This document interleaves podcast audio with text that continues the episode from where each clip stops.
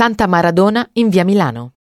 È l'opera prima di Marco Ponti, interamente girata a Torino, che narra le vicende di due amici che vivono di espedienti, Andrea e Bart, interpretati da Stefano Accorsi e Libero De Rienzo.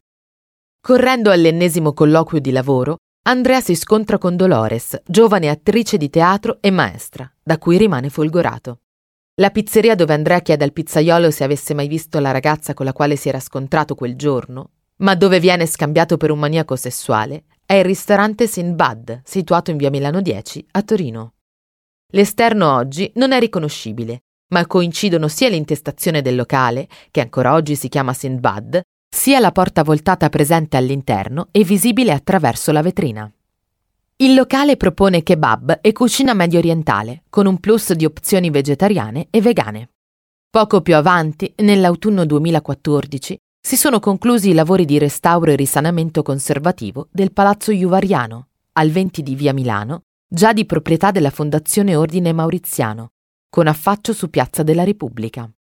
È un progetto di social housing, Vivo al 20, che offre la possibilità a giovani coppie, famiglie con bimbi e single con meno di 40 anni di affittare appartamenti a canone calmierato o di acquistarne sul libero mercato. Il piano terra ospita attività commerciali e progetti di promozione del territorio.